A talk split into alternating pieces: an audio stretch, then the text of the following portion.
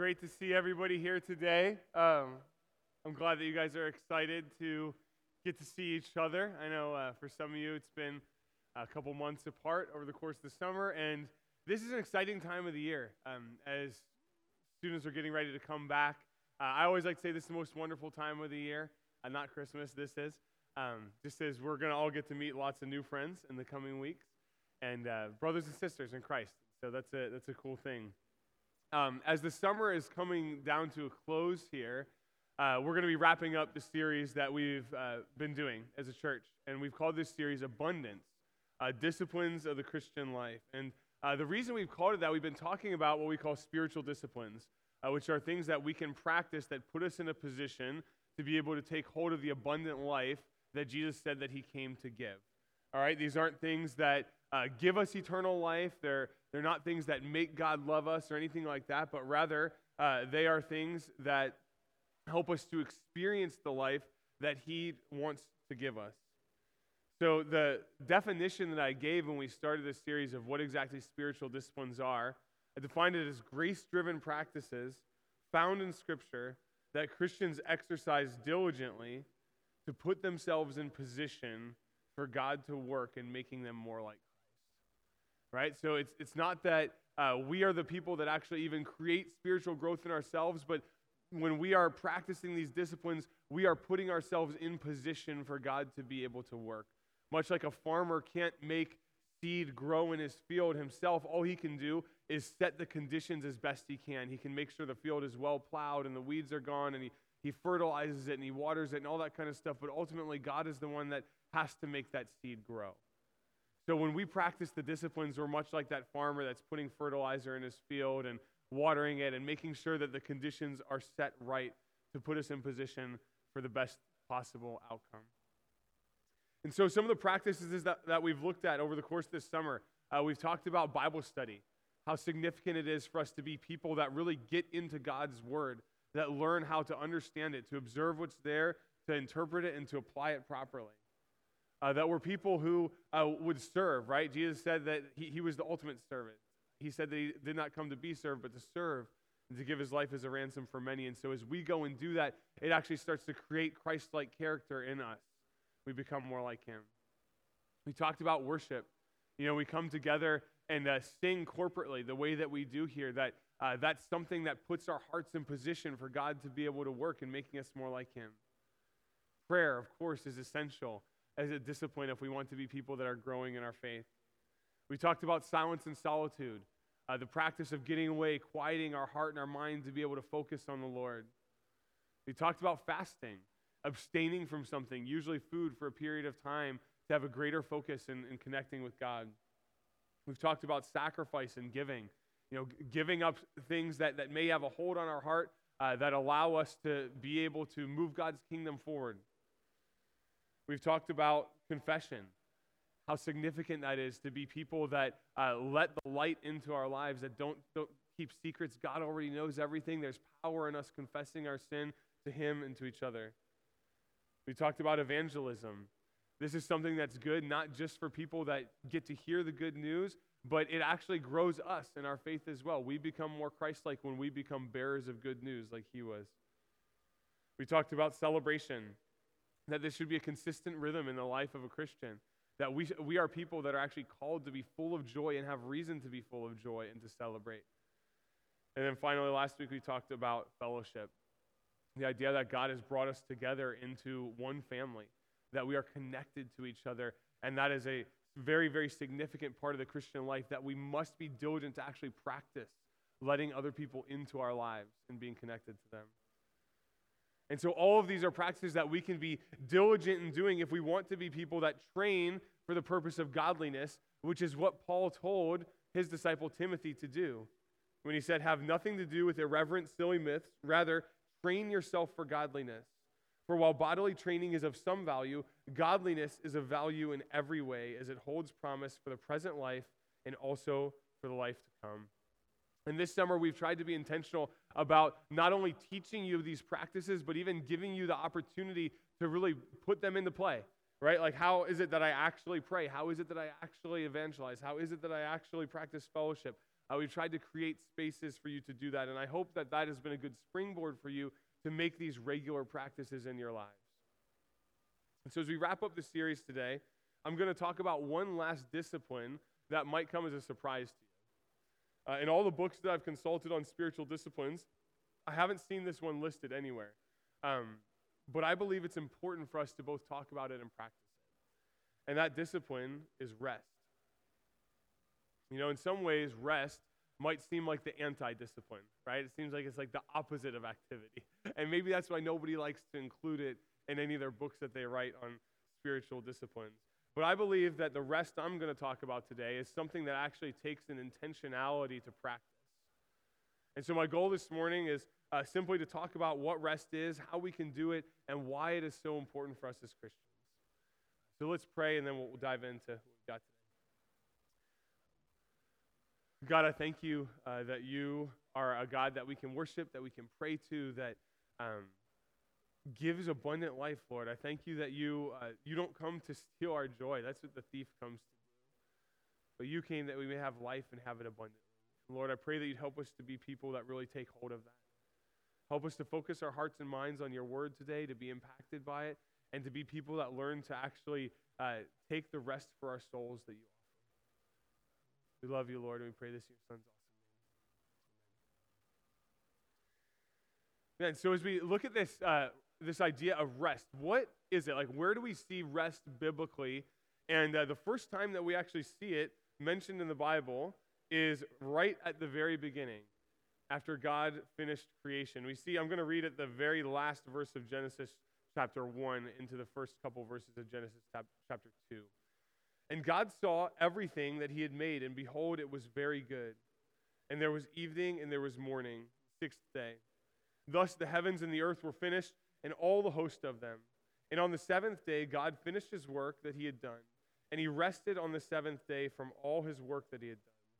So God blessed the seventh day and made it holy, because on it God rested from all his work that he had done in creation. All right, so this is something that you've probably heard before if you've grown up in church at all, but it's kind of a curious thing if you think about it, right? Like, what does it mean that God rested?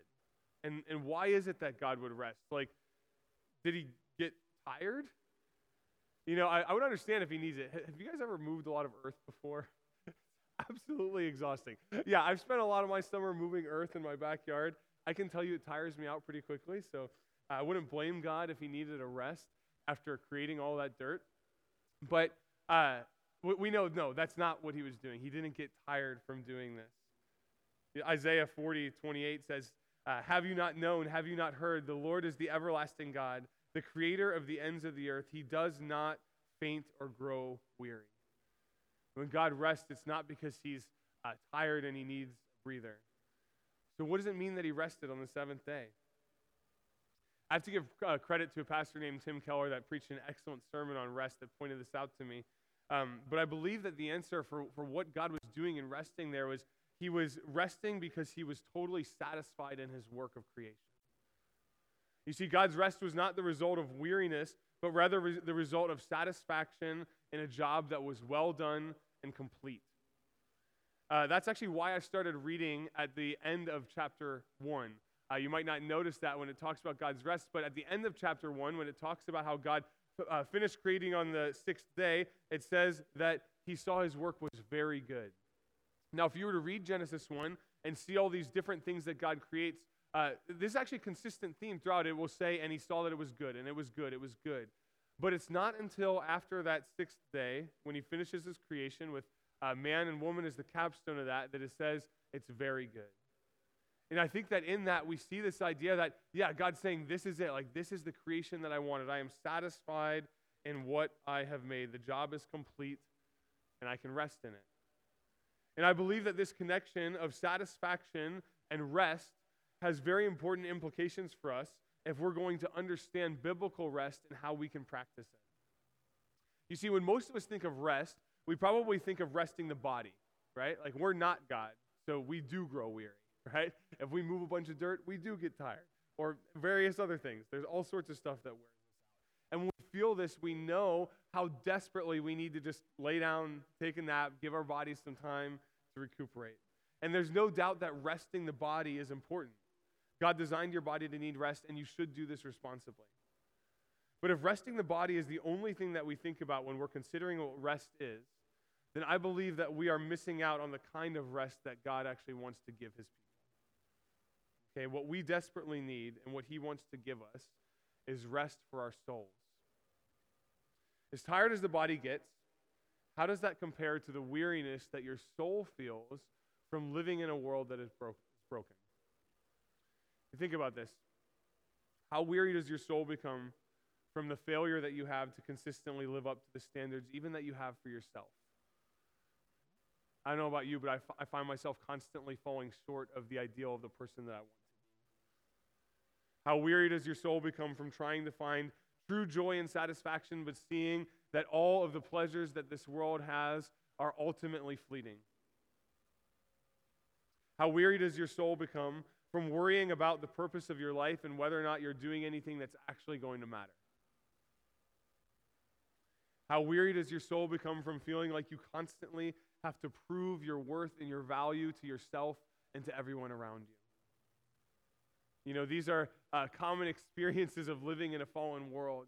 That we have a restless soul that uh, so often is looking for meaning and for validation and for satisfaction, but isn't able to find it in any of the kind of things that this earth has to offer. You see, sleeping in on weekends and watching lots of Netflix might do a lot to rest your, a weary body, but it's not going to do anything to rest a weary soul. We need something more, something that's deeper than just a physical break in activity. And so, just as God rested on the seventh day when he was satisfied with his work, he offers this same kind of rest for the soul and true satisfaction for all that would come to him. Look at this invitation from Jesus in Matthew 11, 28 to 30. Come to me, all who labor and are heavy laden, and I will give you rest. Take my yoke upon you and learn from me, for I am gentle and lowly in heart, and you will find rest for your souls. For my yoke is easy and my burden. If you're weary and heavy laden, Jesus invites you to come and find rest for your soul in Him. And He tells you that you can do this by taking His yoke upon Him, upon you. You know, what is a yoke? Most of us aren't farmers, so we probably don't think a, a lot about yokes. But a yoke is something that uh, you would put on an animal that would allow it to uh, carry something behind it, plow. You would oftentimes yoke a team of oxen together. And I, I look at this image of Jesus telling us to come and take his yoke upon us. What he's calling us to do is to come and be united, connected with him. You see, as, as Jesus goes and does this labor, he's inviting us to come and be with him in that. Think of it this way Have you ever uh, tried to, uh, have you ever carried something with someone that's like way stronger than you? and it like seems like it was going to be a heavy thing to carry, but then you're like, oh man, this other person must be doing all the work because this isn't difficult at all. Uh, that's kind of what I think it's like, like being yoked with Jesus we have a heavy burden that we try to carry in this life of trying to validate ourselves, trying to find meaning, trying to find purpose, satisfaction, and all that kind of stuff. That is a heavy, heavy burden. It makes us weary and heavy laden. But Jesus invites us to come and be yoked with Him. And the reality is, everything that we need and that we're looking for in this life, Jesus is able to offer us in Him. We can come to Jesus and be yoked with him. We can be united with him and go his way where we no longer try to find purpose on our own or please God ourselves, but rather our purpose is to follow him and trust in his work to please God. I think this is what being yoked with Jesus is all about and why his burden is light because he's the one that does the work for us. And guys, this is the beauty of the gospel. You see, Jesus is the only one that actually can give us rest because it's only in him that we can actually have truly satisfied and complete work of righteousness. As much as you try to be righteous on your own, you will never be able to live up to God's standards. Like, you know that. You can't even live up to the standards that you have for yourself. And as, as much as we might feel like we have to work and to work and to work, the reality of the gospel is that Jesus comes and says, I know that you are weary and heavy laden and that you need a Savior and that you need rest, and I have come to take your burden upon me. And that's exactly what he did when he hung on the cross. You see, the burden that we carry of our sin and all of our shortcomings, Jesus took upon himself. 2 Corinthians 5:21 says he became sin who knew no sin so that in him we could become the righteousness of God. And so Jesus comes and takes our sin upon us. He makes us clean, he purifies us and he allows us to stand totally clean before God and in him the work is finished. Just as God was able to see that his creation was good and perfect, it was, it was done, and he could satisfy, uh, be satisfied and rest in his work, we as people can have satisfied and rested hearts as we come and rest in the finished work of Jesus on the cross, knowing that he has done the complete work that's necessary to unite us with God. Real rest is only found in Jesus because he's the only one that can allow us to stand in the truly finished and satisfying work of the cross. This rest is the reality of what we get to live in as Christians. This is our reality, but sometimes we need practices that help remind us of this reality so that we can enjoy it. And that's why I've included rest as something that's actually a spiritual discipline. If we don't take time to step back from the whirlwind of life to focus on this reality, to rest in Christ, we're in danger of forgetting that we live in the finished work of Christ. Rest is something that slows us down enough to remember that it is God who is the one that actually satisfies us and sustains us. You see, God actually built this discipline of rest into the life rhythm of his people when he gave them the Ten Commandments in the Old Testament. Long before Jesus came in the flesh, God still wanted his people to remember to be consist- consistently resting in him. And so he commanded the practice of what we call the Sabbath. And you can see this in Exodus 28 to 11. It says this Remember the Sabbath day to keep it holy. Six days you shall labor and do all your work, but the seventh day is a Sabbath to the Lord your God. On it you shall not do any work, you or your son or your daughter, your male servant or your female servant, or your livestock or the sojourner who is within your gates. For in six days the Lord made heaven and earth and sea and all that is in them, and rested on the seventh day. Therefore the Lord blessed the Sabbath day and made it holy. So we see here that this weekly physical rest was commanded for the people of God. And this physical rest was no doubt a blessing for the people in and of itself. Right? And I believe it shows that God cares for his people. It's interesting, even the slaves and the animals are considered to rest, which was revolutionary, right? Like, who, who in the ancient world is trying to give their slaves and animals days to rest? God cares for them. You know, we take weekends for granted, but the reason we have them is because God commanded the Sabbath and grew out of that. But the point of the Sabbath was not just for physical rest, it was to be a time that people remembered God. Notice that the command says it is to be a Sabbath to the Lord your God. It was designed to be something that pointed them back to remembering the way that God created everything and has given them everything that they have. And so the Sabbath offers perspective. Practicing disciplined rest rem- reminds us that we are not the ones who keep the world spinning. It reminds us that God is the one that created everything and sustains it. And so in the command, God doesn't define the parameters of what exactly work is. But there were plenty of people that took it upon themselves to do that for him. And these people we know as the Pharisees. We see Jesus getting into arguments with them a lot in the Gospels. They're very strict about keeping the Sabbath, but in doing so, they miss the point of it entirely. You see, right after Jesus gave the invitation for the weary and heavy laden to come and rest, Matthew records an interaction that Jesus had with the Pharisees concerning the Sabbath. So I want to read for you these, these stories. These are directly after the verses that uh, we just read about Jesus' invitation for the weary and heavy laden to come and rest. At that time, Jesus went through the grain fields on the Sabbath. His disciples were hungry, and they began to pluck heads of grain and to eat. But when the Pharisees saw it, they said to him, Look, your disciples are doing what is not lawful on the Sab- to do on the Sabbath. he said to them, Have you not read what David did when he was hungry, and those who were with him? How he entered the house of God and ate the bread of the presence, which is not lawful for him to eat, nor for those who are with him, but only for the priests?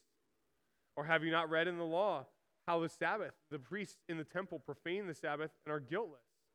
I tell you something greater than the temple is here. And if you had known what it means, I desire mercy and not sacrifice. You would not have com- condemned the guiltless. For the Son of Man is Lord of the Sabbath. He went on from there and entered their synagogue. And a man was there with a withered hand. And they asked him, Is it lawful to heal on the Sabbath? So that they might accuse him. He said to them, Which one of you who has a sheep, if it falls into a pit on the Sabbath, will not take hold of it and lift it out? Of how much more value is a man than a sheep? So it is lawful to do good on the Sabbath. Then he said to the man, Stretch out your hand.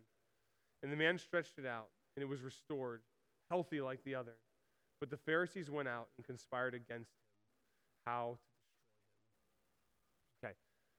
When we look at these uh, instances, it's apparent that Jesus and the Pharisees had very different ideas about how to keep the Sabbath and what it was meant for. The Pharisees seemed only concerned about the physical rest part. They wanted to be very strict about making sure that no one was doing anything that could even remotely be resembled as work. The reason they were mad at the disciples for picking grain, uh, when, you, when you pick the grain, you have to like rub off uh, the little outside of it, and they considered that harvesting. And so the idea was, well, they were doing work, and therefore it was not appropriate for them to be eating that snack on the Sabbath. Now, no, this was their definition, uh, definition of work. It's not defined anywhere in the scriptures, but that's how they saw it. They were mad at Jesus for healing a man on the Sabbath, right? They would say, uh, well, that's work. You know, doing the work of, of healing, clearly you're not resting the way that God has called you to. They didn't seem to have any understanding about what the Sabbath was truly about. And when we look at how Jesus treated the Sabbath, we can actually see a few important things about how he viewed it. And the first one is that he isn't anti Sabbath. Okay, he doesn't discount the Sabbath as something that's, that's not important or that shouldn't be followed. He never demeans the Sabbath itself, but rather he shows the Pharisees that they have a misunderstanding. In fact, Jesus even calls himself the Lord of the Sabbath. Right? He identifies himself with the Sabbath. He says that he's in line with what the Sabbath is all about. Yes, he's Lord over it, but it's also like in line with who he is. And we see that, I think, in the second story where he restores on the Sabbath. The Sabbath is all about restoration. It's insane to get mad about healing a man on the Sabbath, for after all, the whole point of the Sabbath is restoration. It's a little time of the week that the body is restored through resting, and it's a reminder that on the seventh day, God rested from creating the universe and things were very good. Jesus is Lord of the Sabbath because he's the one that restores.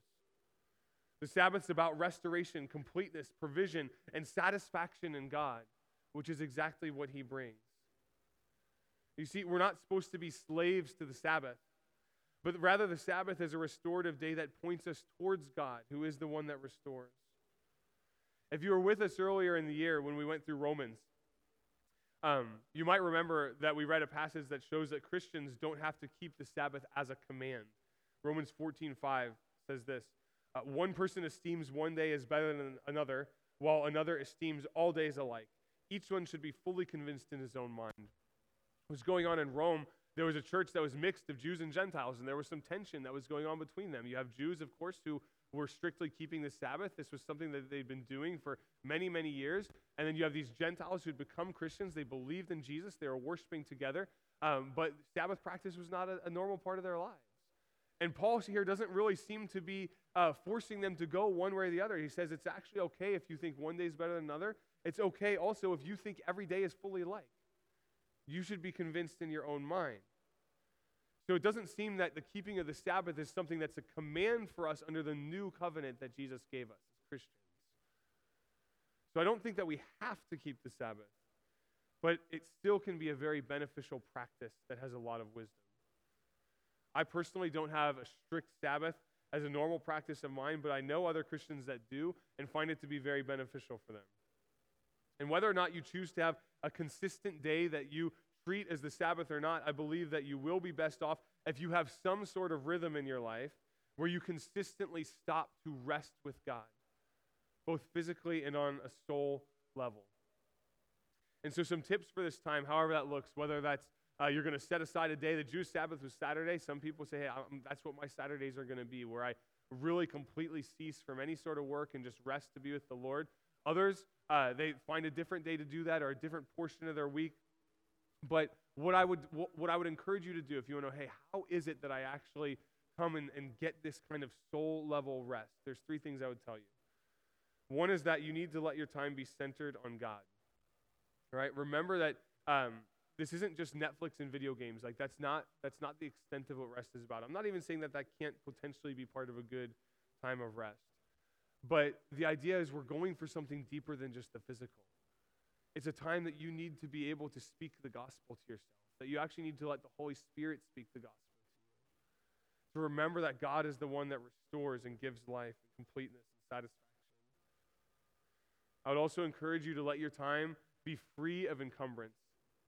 I think this is the idea of getting away from the work aspect. I, I don't think that the point is uh, make sure that you don't uh, accidentally, you know, pick a piece of grain and then you're harvesting and you're working, or you know, make sure that you're counting your steps, that you don't you don't uh, put in too much work there. Um, the, the, I think the point is that you have to be free to be able to say no to the millions of demands that constantly come upon our lives. That you're able to step back, to know that the world does not revolve around you.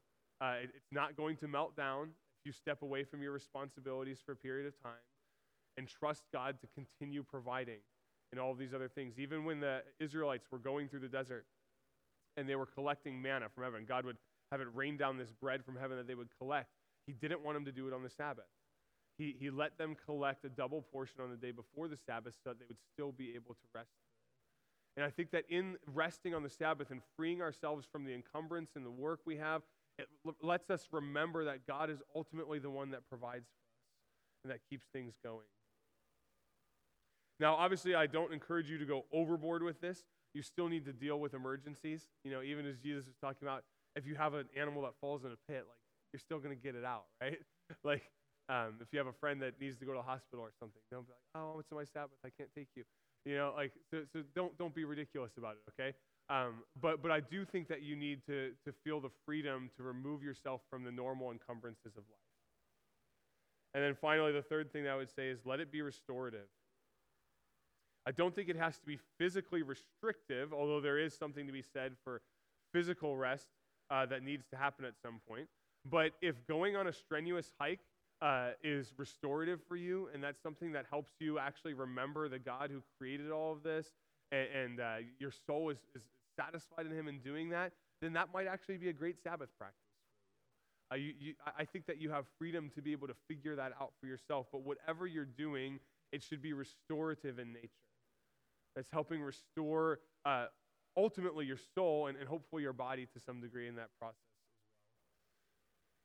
well. Now, different people are probably going to have different practices and, and, different amounts of this kind of rest that they need. Uh, but those are some general guidelines that I would give you to say, hey, this is how I think that we can start to get at uh, experiencing the kind of rest that God wants to give his people. And this is something that we need. Because if we, if we don't rest, we're going to run into all sorts of trouble in our lives. You're going to run into trouble in your life no matter what, but rest is going to help you weather it. And so I would say we need rest because, one, you're going to need it to keep you going for the long haul. You know, following Jesus is a marathon. I think that uh, when you read the scriptures, you'll notice over and over again how much perseverance is uh, a virtue that's extolled. Uh, you, you see, there's this idea that we want to be people that remain faithful over the years. It can be easy to be white hot for a little bit, to be passionate for a little bit, but consistently being close to the Lord over decades and decades and decades, I believe you're going to need to learn to rest in Christ and consistently rest in the gospel if you're going to do.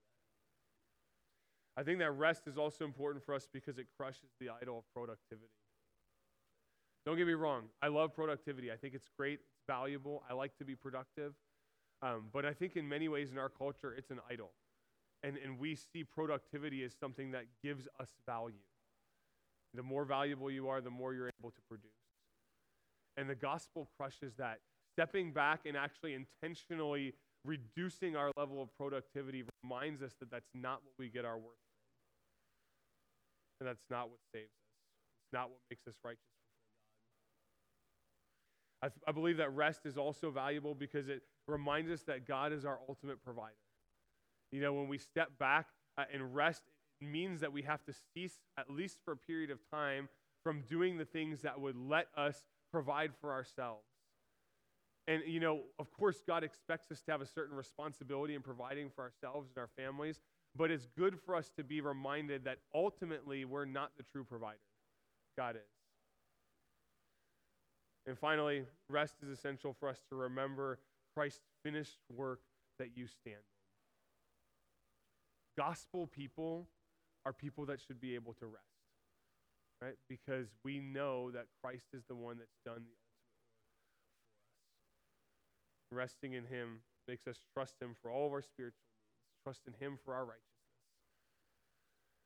And so, as we go into a time as a church where there's going to be a lot of activity, I, and I like activity. I love this time that we're coming up. I'm going to be out a lot talking to people. I'm going to be sharing the gospel a lot. I'm excited to do this, and I hope that you are too. I want you at that same time to balance your life with some level of rest and know that you need to step back and let the Lord remind you that He is your provider, He is your sustainer, He is the one that gives you value. Let the weary and heavy laden come to Him. He gives rest to your soul. So, I hope that this series on spiritual disciplines has been valuable for you. I hope that these are things that you haven't just learned about, but will be consistent rhythms in your life that you actually put into practice. And that as you do that, you remember to be diligent about actually practicing good gospel rest. Let's pray. God, I thank you that you are the one that gives our souls rest. I thank you that you invite the weary and heavy laden to come to you. God, I thank you that uh, on the cross, Jesus, you were able to say, It is finished. And Lord, I just pray that you would speak that into our hearts. For any of us that are restless right now,